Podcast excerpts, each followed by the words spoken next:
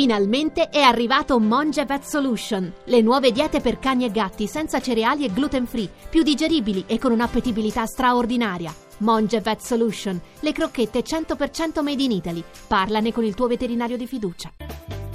Sono le 20 e 37 minuti, bentornati a Zapping. Abbiamo già parlato nei giorni scorsi della siccità che colpisce un po' tutto il paese. Oggi però vogliamo mettere la lente su quello che accade al lago di Bracciano, un'oasi naturale molto importante che sta soffrendo moltissimo per la mancanza d'acqua, per le mancate piogge e soprattutto per i prelievi che la CEA fa per alimentare i rubinetti della città di Roma. Ne parliamo tra poco, prima i titoli del TG1. In corso un attacco informatico globale, il virus Petia, paura a Chernobyl e allarme anche in Italia. Consi, PPM Woodcock indagato per violazione di segreto d'ufficio, sotto inchiesta anche la giornalista Sciarelli. Scontro nel PD dopo le amministrative, gelo di Prodi, critiche da Franceschini e Beltroni, Renzi, così vincono gli avversari. Le tensioni nel centrodestra, Salvini o pronto a fare il Premier 5 Stelle Casaleggio, pieno appoggio a Virginia Raggi. A Torino disoccupata si dà fuoco nella sede dell'Inps, su Facebook aveva scritto vado e li faccio neri, la salva un marocchino, ma è grave. L'omicidio di Ciro Esposito, pena ridotta a 16 anni per l'ultraggio allo rosso De Santis, la madre me l'hanno ammazzato un'altra volta. Calcio, subito dopo il TG la diretta di Spagna-Italia. In palio c'è un posto in finale agli europei under 21. Dopo la vittoria con la Germania, gli azzurrini serve un'altra impresa.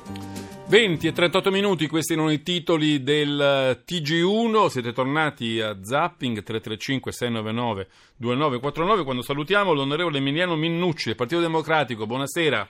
Buonasera, buonasera, a lei e ai suoi ascoltatori. Benvenuto a Zapping. Minucci è stato anche sindaco di Anguillara, Sabazze, che è un comune sul lago di Bracciano, e infatti del lago parliamo, che sta soffrendo molto in, questo, eh, in questi giorni, in questi mesi, diciamo sia per la siccità che ha colpito un po' tutta Italia e molto anche la nostra la regione Lazio, e anche perché il lago di Bracciano è un bacino di alimentazione, di rifornimento della rete idrica che serve la città di Roma. Che cosa sta accadendo esattamente? Esattamente, onorevole Minnucci?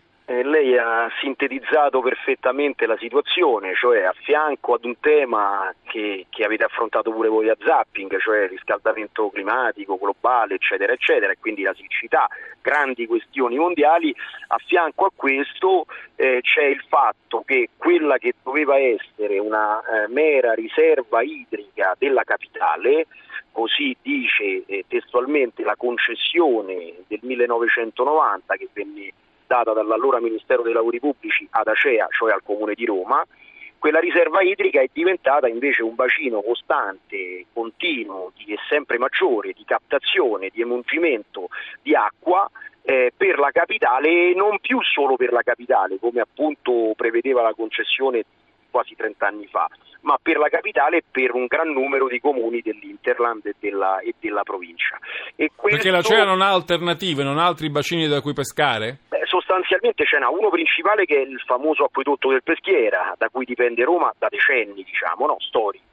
Eh, evidentemente però eh, diciamo, dopo il Peschiera c'è il lago di Bracciano e non vi è stata una, una, politica di investimenti nel corso degli anni tale per cui si eh, diversificasse ancora di più questa opzione e questa possibilità. Anzi, a me sembra, insomma, anche dalle analisi che abbiamo fatto, che molto di più in termini di abitanti, centinaia di, di migliaia di abitanti in più, siano andati nel corso degli anni a gravare più o meno sulle stesse infrastrutture. E a questo punto chiudendo tanti sì. pozzi che esistevano perché quei comuni di cui parliamo, quando gestivano in proprio l'acquedotto, diciamo, eh, lo facevano attraverso dei pozzi comunali, captavano l'acqua nei propri comuni, non erano nella rete grande e però erano pure autonomi da questo punto di vista, quindi c'è qualcosa che non quadra. Senta, a questo punto la, lo stato di salute del lago di Bracciano qual è?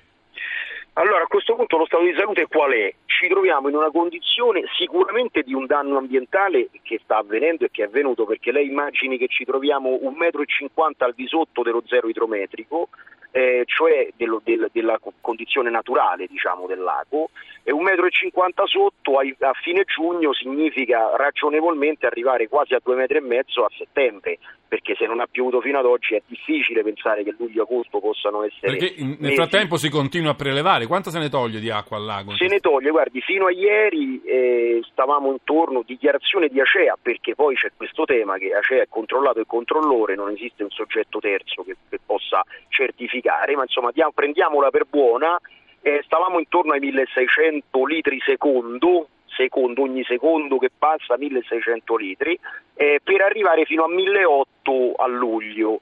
Eh, in realtà ieri un primo risultato l'abbiamo ottenuto dopo tanto, tanto strepitare, dopo tanto sbattere i pugni sul tavolo, si è riunito l'osservatorio presso il Ministero dell'Ambiente e si è dato un tetto massimo ad Acea di 1300 litri secondo.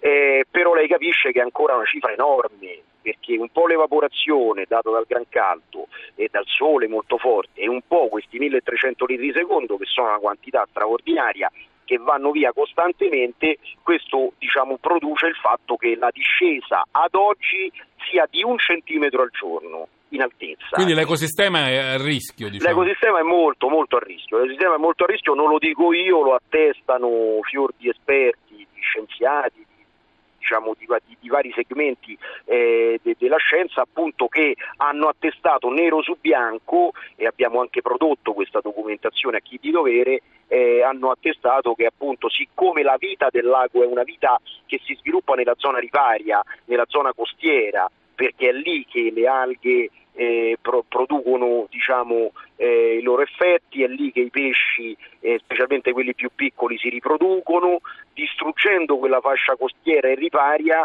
si rischia di dar vita a danni veramente gravi fino, ci auguriamo di non arrivarci, fino al disastro ambientale. E questo sarebbe Perché peggiore, il peggior scenario possibile a che punto si può arrivare? Che si prosciuga il lago? Che si prosciughino che muore, diciamo, insomma, che muore che, esatto, che, sia, che, ci sia una, una, una, una involuzione dell'ecosistema che possa produrre, già oggi esistono delle, degli isolotti che insomma non sono mai stati del lago, insomma li si vede in alcune zone dove l'acqua era naturalmente più bassa, ci sono e quindi c'è una modificazione sostanziale dell'ecosistema lacustre eh, e, quindi, e questo ci preoccupa tantissimo e questo ci porta a manifestare, saremo sabato mattina in piazza con le amministrazioni comunali eh, e, e, e, a, e, a, moltiplicare anche i ricorsi amministrativi, a fare appello a tutte le istituzioni. Stiamo mettendo in campo tutto. Ecco, Però cosa bisognerebbe fare? Bisognerebbe chiedere ai romani di usare, di usare meno acqua. Bisognerebbe in questo caso diciamo, eh, interrompere le captazioni, trovare, eh, diciamo, mettere in atto tutti gli accorgimenti alternativi quindi dare eh, diciamo, più forza, più spinta alle, nell'immediato dico, eh, si è detto anche di chiudere i cosiddetti nasoni, ecco, per chi non è romano le, le fontane su Roma. Le fontanelle che, che, buttano ininterrottamente esatto, acqua. Ininterrottamente no? acqua, sono 2500 su Roma, tutti accorgimenti uno dietro l'altro che possono ridurre seriamente e drasticamente, ma io dico anche alcune fontane monumentali e del resto se c'è un'emergenza acqua le fontane possono riprendere a dare acqua da, tra un mese, un mese e mezzo, un lago di cui si, si altera l'ecosistema non, non, non, non, si ricreano le condizioni. Non rinasce più. Esatto, esattamente. E quindi noi diciamo tutti gli accorgimenti e dopodiché, guardi, eh, già eh, ci sono degli emuncimenti dal Tevere a nord di Roma, in alto, eh, una parte viene potabilizzata eh, viene comunque resa disponibile, fruibile, magari non per il consumo umano, ma per innaffiare i giardini comunali e quant'altro, eh, desalinizzare in parte il mare, cioè dobbiamo diversificare le fonti, fare in modo di trovare un accordo con, per Acea con i sindaci della Sabina per adeguare finalmente l'acquedotto del Peschiera, rimettere in attività quei pozzi dei comuni di cui parlavo prima, cioè c'è una serie di... Ma Acea collabora in tutto questo? Ma Acea collabora, Acea, Acea fino ad oggi grande disponibilità, diciamo, me lo, mi consenta l'espressione, a chiacchiere. Poi nei fatti noi abbiamo bisogno di fatti metti, messi nero su bianco di un cronoprogramma di investimenti, di investimenti che appunto eh, siano nel brevissimo periodo, nel breve, nel medio e nel lungo periodo, perché mai si inizia su, per esempio la divisione delle acque chiare e delle acque scure, ma le sembra normale che o quasi ovunque eh, le, le, le, acque piovane finiscano nelle acque scure e vadano a intasare i depuratori, è assurdo. Ma vede il problema Questo è un problema che riguarda tutta Italia. Dimenti- esatto, ma la c'è a testa che, che a Roma la rete dell'acquedotto perde nel sottosuolo il 44% questo... della... Ecco, questa, questa è l'opera infrastrutturale più importante più a Roma come in ogni altra parte d'Italia. Grazie onorevole Minnuccio, Grazie ringrazio, noi ci dobbiamo fermare, finisce qui questa puntata di Zapping, ringrazio tutti, Giovanni Benedetti, Luca Conti, Valerio Riccioni in redazione, grazie a Leonardo Patanè che è il nostro tecnico. E questa sera alla parte tecnica ringraziamo Stefano Catini. Io vi lascio con eh, l'ascolto si fa sera, poi Zona Cesarini con la semifinale dei campionati europei Under 21 Spagna-Italia. Finiamo davvero qui, un saluto e un grazie da Giancarlo Loquenzi, appuntamento a domani.